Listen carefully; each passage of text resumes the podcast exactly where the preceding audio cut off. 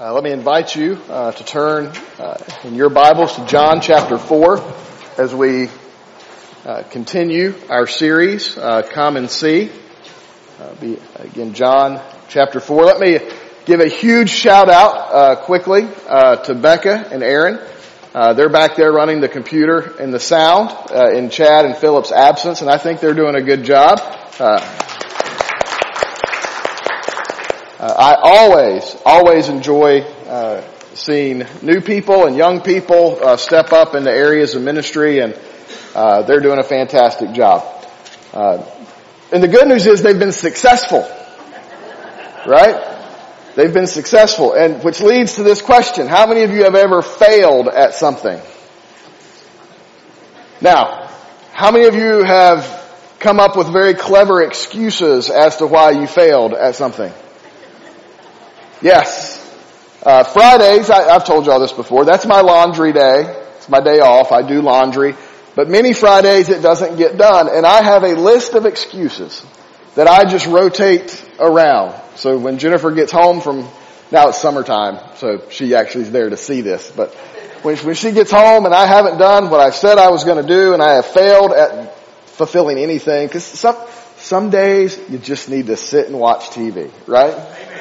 I mean, just not often, uh, but sometimes you just need to relax. Ministry is stressful, you know.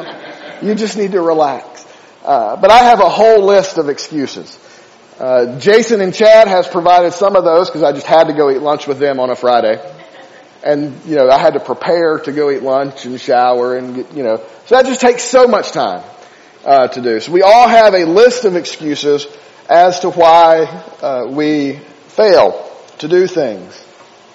And as funny as those can be, and as great as that can be, and uh, silly as that can be, on a serious note, I think if we looked around the world today, the church is failing at its number one task.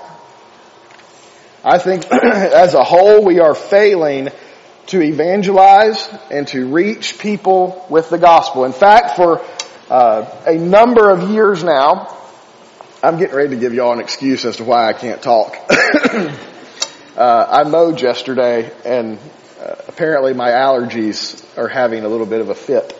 So excuse the raspiness and the laryngitis. But if you look back at the last decade or so in the Southern Baptist Convention, we have seen a steady and rapid decline in church membership, a steady and rapid decline in baptisms, a steady and rapid decline in spiritual growth. And with the convention and the annual meeting coming up uh, in a couple weeks, you're going to hear a lot of people give a lot of excuses as to why we have failed at evangelizing. Uh, and I'm just going to be honest with you, it's all political because different groups want power and they say they can change. But when we look at our scripture today, we are given clear indications, not exhaustive, there are other reasons, but we're given clear reasons as to why I think the church is failing at the task of evangelism. And so I want us to read, if, if, you've been following with us, we've been going through the Gospel of John. We've been looking at John chapter 4, which is the story of a woman at a well. Uh, the first week we looked at it, we said that everyone everywhere needs Jesus. And my question to you is, where is your well? Where is it that you have to go to talk to people about Jesus?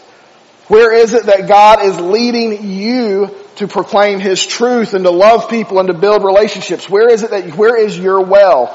Uh, then last week we saw what Jesus did while He was at the well. The conversation that He had with this woman.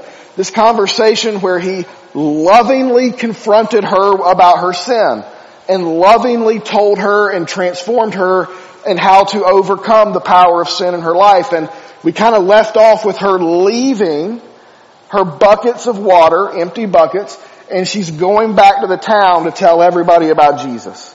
Her life has been radically transformed from a sinner to a saint.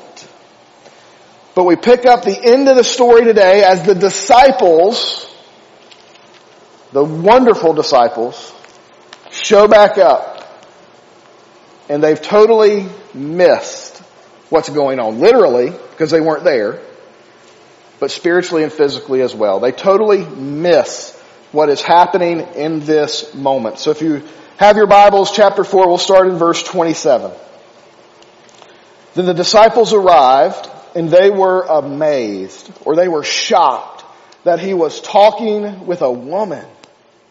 And yet no one said, what do you want? Or why are you talking to her? And then like a little side note, the woman left the water jar, went into town and told the people, come and see who told me everything I did. Could this be the Messiah?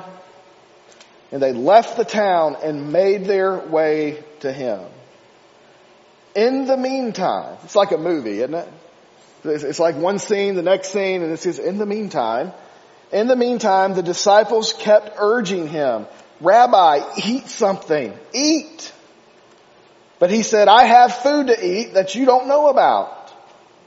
And the disciples said to one another, could someone have brought him something to eat? In verse 34, my food is to do the will of him who sent me and to finish his work.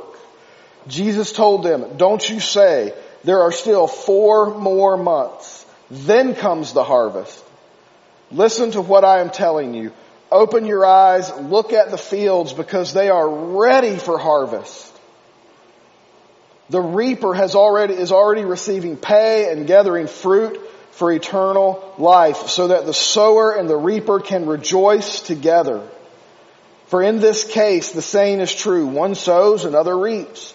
I sent you to reap what you did not labor for. Others have labored and you have benefited from their labor. In verse 39, now many Samaritans from the town believed in him because of what the woman said. When they testified, he told me, when she testified, he told me everything I ever did. So when the Samaritans came to him, they asked him to stay with him, and he stayed there two days. Many more believed because of what he said, and they told the woman, we no longer believe because of what you said, since we have heard for ourselves and know that this really is the Savior of the world. Notice again, our series is called Come and See. The woman at the well has invited the entire village to come and see. But the failures of evangelism are not pictured in the woman, but in the followers of Jesus who are still trying to figure things out. Uh, what we see overall that Jesus is telling these disciples is now is the time to share Jesus. Now is the time for my disciples to make disciples. And we see three reasons for evangelistic failure, three reasons why they are not doing this now. The first one is prejudice. That's the first one. It's three excuses for evangelistic failures. The first one is their prejudice. Now I'm not going to labor this point because we really talked about it a lot two weeks ago with that idea of everyone everywhere. I gave you the history on why Jesus going to the Samaritans was such a big deal. But you do see that not only is there a racial prejudice with her being a Samaritan, him being a Jew, there's a gender prejudice at stake. The, the disciples show back up and they say, why is he talking to a woman? I mean, can, can you just get it in your mind that the disciples have been, they're walking back up and here's Jesus talking to a woman and they're just stunned. Like mouths wide open, stunned. We've all been speechless, right? We've all experienced those moments where something has happened where, what do you say? The disciples are speechless and we know what they're thinking, but they're so amazed, they're so shocked that Jesus, a rabbi, is talking to a woman. Now why does that amaze them? There is a rabbi thought. There is a cultural uh, procedure where a rabbi uh, was not to ever speak to a woman. Not even their wives, if they were married. They weren't to teach them the Torah. They weren't to speak to them in any kind of way because it was seen as a waste of time for the rabbi to even approach a woman. Ladies, don't get mad. Okay? Because what you see is Jesus breaking down that gender barrier, right? You see Jesus is not wasting time by showing her the gospel, where Jesus recognizes she's a child of God. She's wonderfully and beautifully created in the image of God and she needs Jesus. But the rabbis of the day and the Jewish thought of the day, they would have never spoke to this woman. They would have never given her the time of day. It was considered, this is going to blow your mind. It blew my mind. I read it in two places because I didn't believe the first one.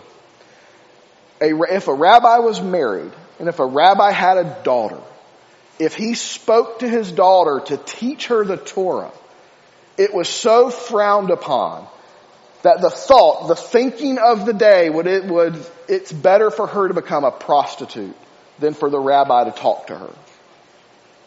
That's the kind of barriers that Jesus is tearing down.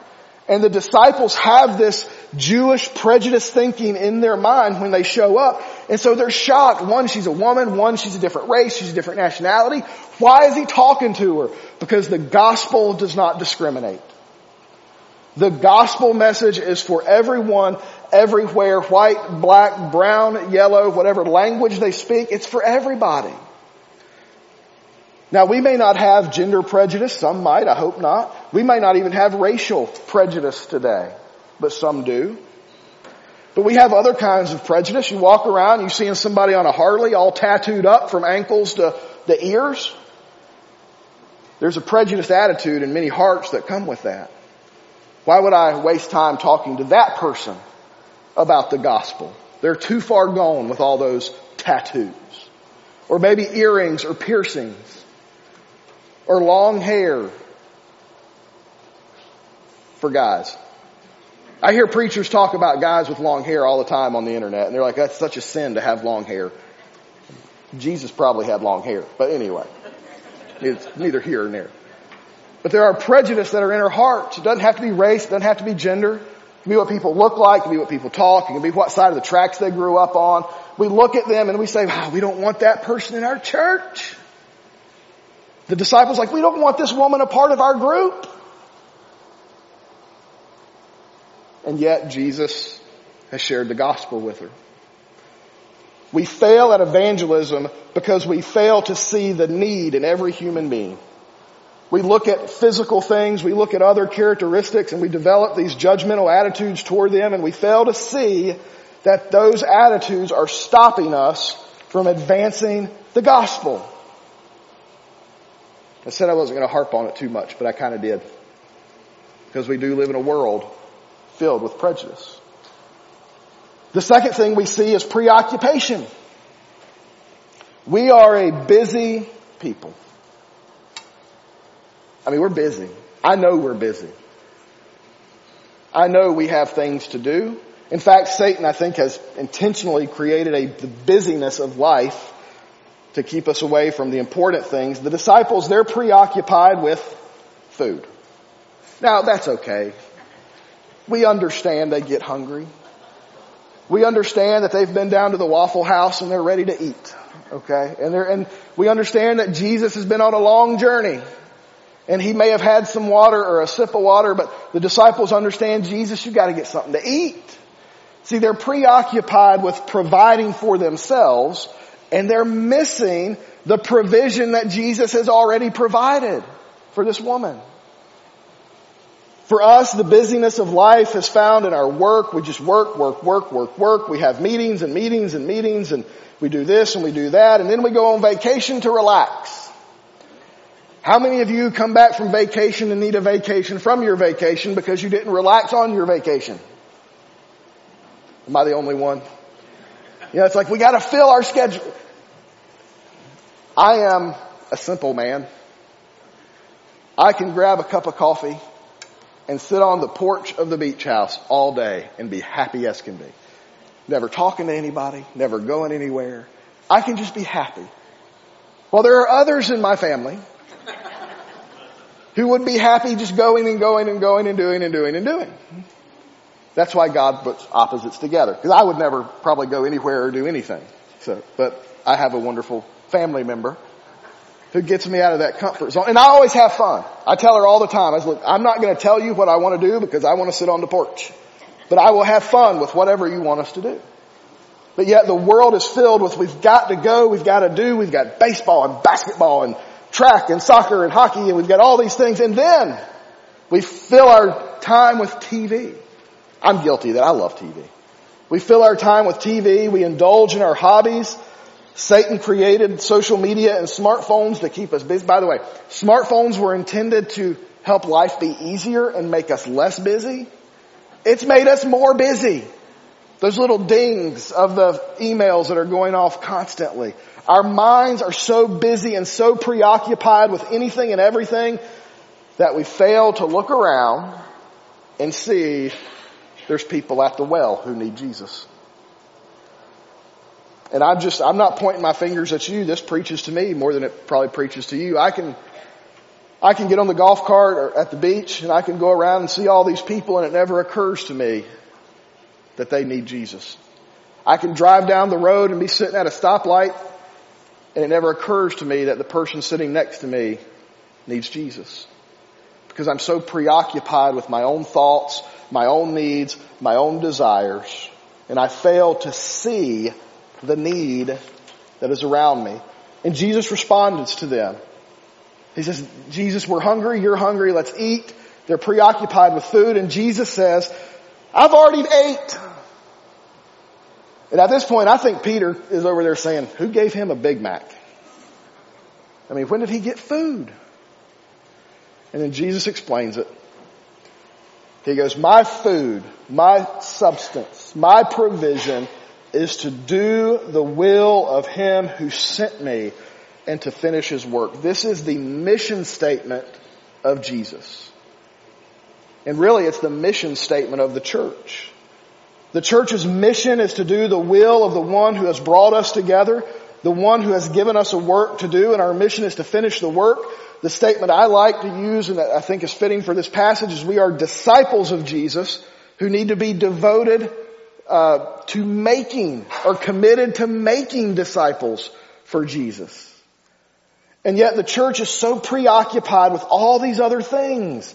We're so preoccupied with things that uh, are important, but they're not eternally important. We preoccupy ourselves with our own needs. Churches get inward focused where we only focused on ourselves. Like the disciples, they're only focused on themselves where we miss the need of the person living right next door or down the street because we get so preoccupied with other things that we miss the mission.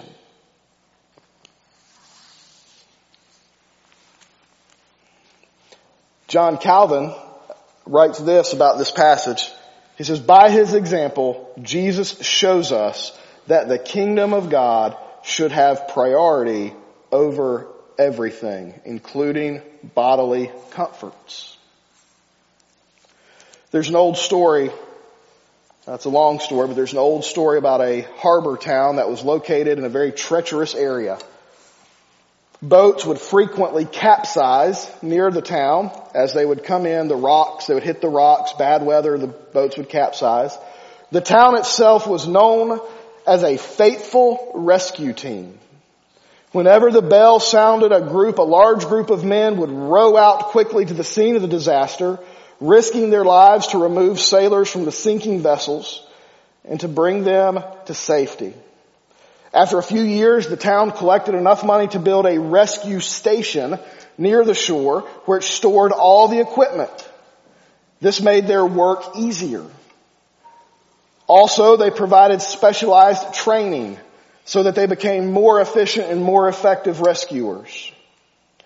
The operations continued and they became very efficient, saving hundreds of lives from the raging waters. But as time went by, comforts and conveniences were added to this building. The cupboards became full of food. There was a dining room that was added, a lounge stuffed with chairs and recliners, and then there was a sleeping quarters. It became a community hangout. The lovely building was, a, was now a club for townspeople to eat, meet, play games, and to socialize. The bell still sounded from time to time, but only a handful of people responded. After a decade or so, the bell would ring and no one would respond. They stayed in their comfortable club. For many churches, not just Southern Baptist, but many churches have become a club for people just to socialize, have fun, and to hang out, to preoccupy ourselves with our own needs, our own provisions. And we miss the fact that outside these walls, at the wells of the world, are people who desperately need to be rescued because they are drowning in their sin, in their shame, in their guilt.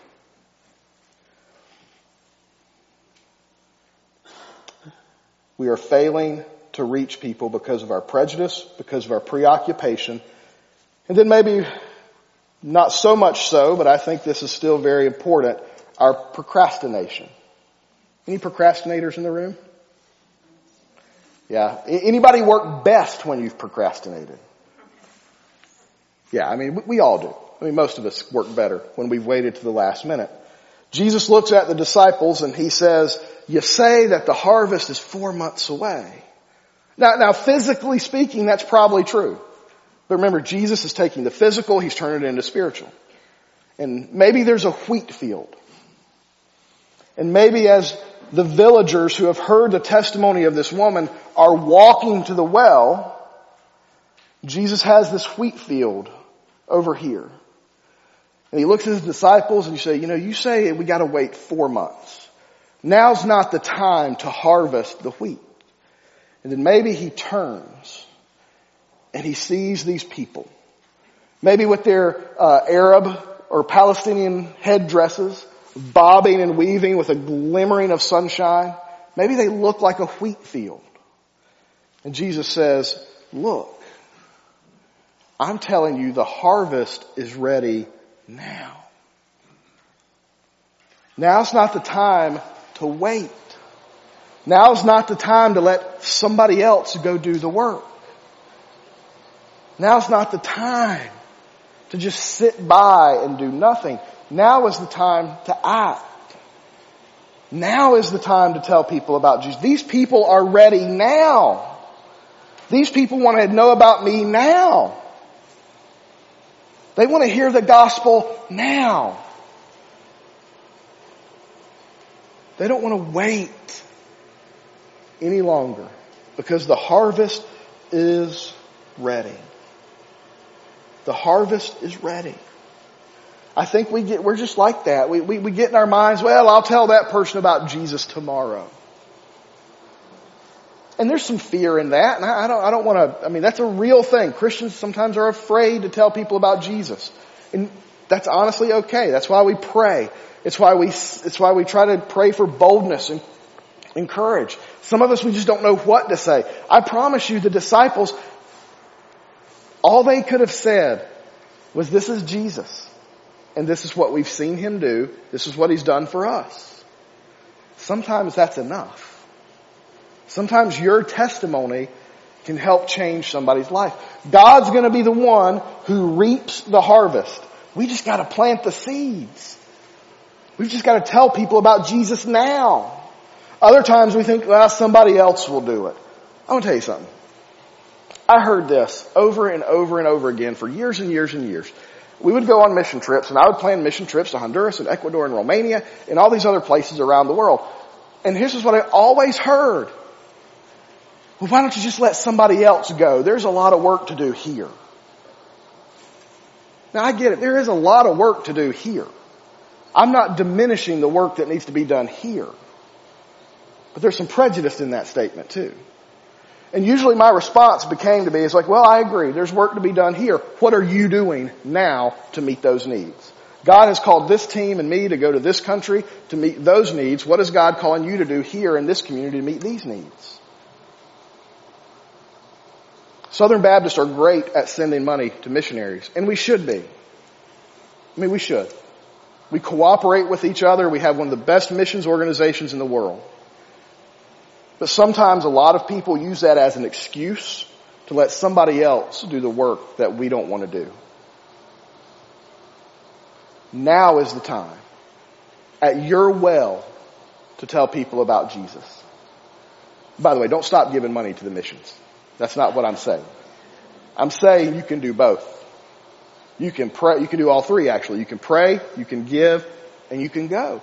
Where is your well where you can tell people about Jesus? Those are the three failures we see in the text, but then we see this great encouragement from the text. This great reasons and the encouragement of why now is the time to evangelize. First, it's this. While the disciples are awestruck and stunned, we see a woman who God has used to reach an entire village. If God can use this woman with this past of being a sinner who has gone from one bad marriage to another bad marriage and now and from one bed to another bed, God can use anybody to reach your town or your village. God used her to do this work. God can use you to do this work. She had maybe an hour conversation with Jesus, if that. And she becomes one of the greatest missionaries in this whole village. The first missionary in this whole village. She never went to seminary. She just knew what Jesus did for her. God can use anyone that is faithful and obedient to Him. The second thing we see, when we spread the gospel, God moves. You don't have to be afraid of failing if you tell somebody about Jesus. Listen, not everybody's going to accept Jesus when you tell them. But that's, that's not a failure. The success is you shared Jesus. God's the one who's going to grow that seed. God's the one who's going to develop them. And you may this afternoon go eat somewhere and have a waitress or a waiter, and you may say, how can I pray for you? Let me give you a quick 30 seconds about Jesus. You may never see them again. And you're going to get to heaven and they're going to be there. Because you planted the seed. The encouragement we have is we just, we just tell people about Jesus. We just stand on the truth of God's Word. God's going to do the hard work of convicting them and getting them into their heart. God's going to do the work of helping them find hope instead of uncertainty. God will do the work of helping them find salvation instead of slavery. God will do the work where they find peace instead of misery, where they find grace instead of judgment. Our job is just to love these people and to talk to them. And when the Word of God goes out, it's never going to return void. You may not see what happens, but God does. You just have to tell people about Jesus. And that's the great encouragement to this whole thing. Is God's going to do the work. This whole town, many in this town, I'm not going to say the whole town, many in this town had a life transforming experience with Jesus because this woman said, come and see. She didn't procrastinate. She wasn't preoccupied with her water jars. She wasn't prejudiced to her own people. She went and she told them about Jesus. If every single church, regardless of denomination, would be more like this woman, we would see this world radically transformed. So the question I asked you two weeks ago is, where is your well? The question I'll ask you today, why are you not sharing Jesus at the well? And then the challenge is, tell people about Jesus. Let's pray together. Father, we come to you today asking that you would place a burden on our hearts for lost people in our neighborhoods, in our communities. That you would put a burden on our hearts for lost people in our state and our nation and even our world. That you would help us to see the needs that are around us. That you would just help us to do what we have to do now. We're not promised tomorrow. We're not promised an hour from now. We're not even promised a second from now. Help us to share Jesus now. We are your church called to fulfill your mission of making disciples and teaching people to obey. Father, help us to passionately and courageously be a people who do that. We ask this in Jesus' name. Amen.